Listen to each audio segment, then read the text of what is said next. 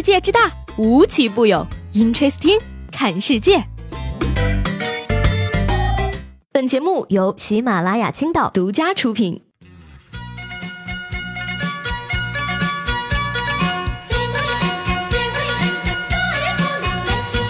Hello，各位好，欢迎收听本期的 Interesting，我是西伟。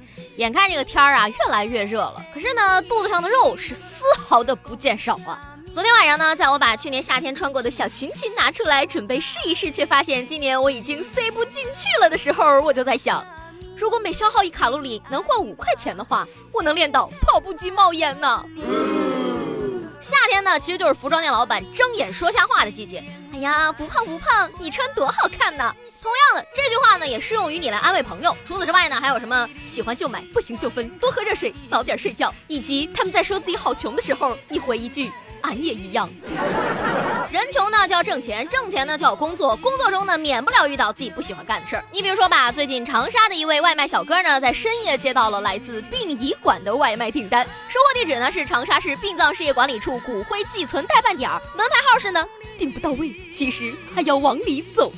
而这位可怜的小哥哥呢，硬着头皮去送餐的时候，却不慎在半山腰迷路了。顾客决定步行下山取餐。由于无法确定位置啊，双方只能在山间使用互相呼喊口号的方式来确定对方位置。场面真的是既惊恐又滑稽。这大概就是传说中的有缘千里，坟头会呀。讲真的，我觉得啊，这个手机订不到位是非常正常的。毕竟以我们这个时代的科技手段，还没有进步到阴间定位功能吧？一个敢点，一个敢送，真的服了这俩人了啊！而值得一提的是呢，此事还有后续。这个外卖小哥呢，前天再一次故地重游，又给这家殡仪馆送了一单外卖，但是这次呢，他就已经不害怕了。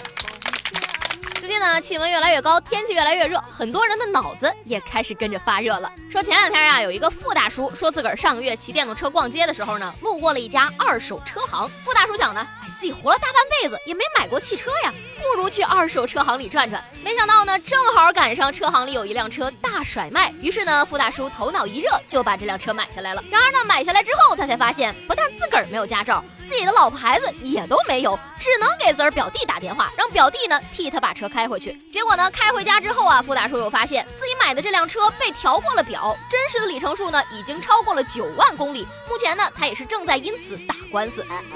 原来买车也可以心血来潮。那天我听说玛莎拉蒂降了五万块钱，我都心动了呢。不过呢，最后我还是被摩拜单车十块钱包月的套餐给吸引走了。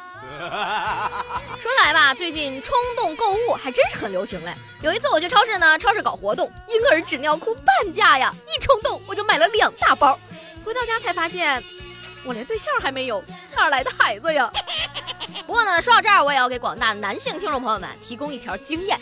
你要是给女孩送礼，你就大胆送，千万不要考虑这个东西它是不是够多了。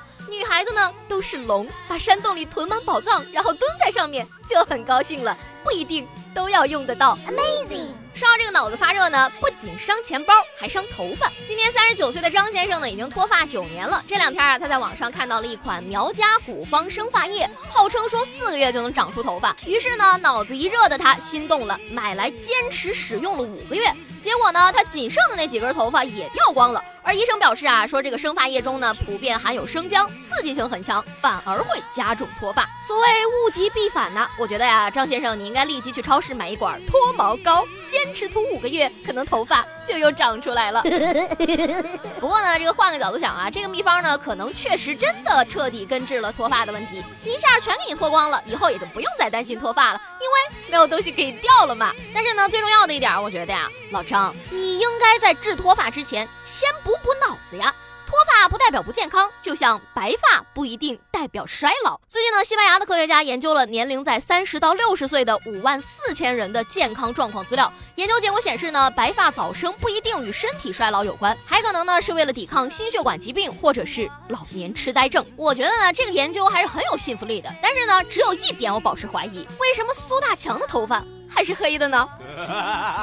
接下来给大家介绍这个小伙子呢，不知道是太冷了手抖，还是太紧张了手滑。反正呢，看他这个心理水平，还是别当敲诈犯去搞直播吧。说这个江苏常熟的小伙子小徐，本来想和一个老板呀谈投资的事儿，但是呢，因为老板没有接电话，小徐就发了数条威胁短信，要求他立刻打六百六十六万过来，不然呢就要对他的家人动手。这位老板一看呢，吓得就报警了，而小徐也是在当天就被警察抓住了。而据他交代呢，可能是作案期间太过紧张，手抖多打了一个六。本来呢只想敲诈六十六万，没想到呢最后敲诈额变成了六百六十六万。可是呢，虽然小徐是这样说的，但是检方呢依然认定敲诈额为六百六十六万，不是我说的。小徐这小伙呢，一看就是老铁六六六扣多了，顺手了哈，手指抖一抖，老底儿坐穿，别想走。这波操作一定要给你点个六六六了。讲真的，我觉得呀，你与其说多打了一个六，不如跟警察说多打了一个万呢。夏天呀，除了这个急火攻心，也容易烦躁不安，与人引起争执。据说呢，这两天发生了多起华人在美国被强制送往精神病院的案例。其中呢，有人经过诊断确实需要治疗，入院后得到及时救治；而有的人呢，只是与人吵架的时候情绪失控，出现了不当的言行或者沟通误解，就被怀疑患有精神疾病而送往医院。比如呢，这个美国侨报报道啊，说住在洛杉矶的一名华人女性，因为和朋友拌嘴，气头上说出“我再也不理你了，我好生气，死了算了”之类的话。他认为自己呢不过是随便说说，没有想到呢，朋友第一时间报了警。十分钟之后呢，他就被当地的警察给铐走了，并且被送往了精神病院，被迫接受了各项精神检查，服下精神稳定药物，与精神病患者同吃同睡。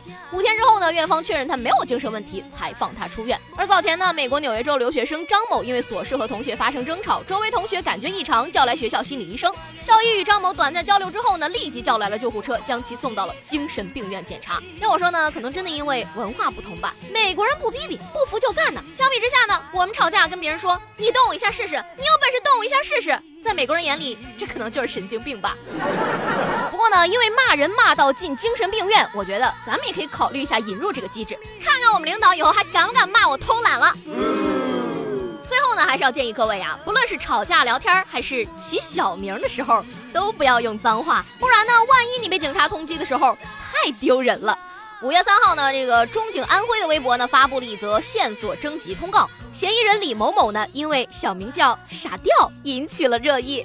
有网友质疑说啊，警方通告里边打错字儿了。而五月五号呢，安徽警方也是回应说不是开玩笑，嫌犯的小名就叫傻吊，因为认识他的人里边啊有人只知道他的小名，所以才写在了通告上。哎呀妈呀，这名字搞黑社会也太不服了吧！我警告你们，我可是傻吊罩着的。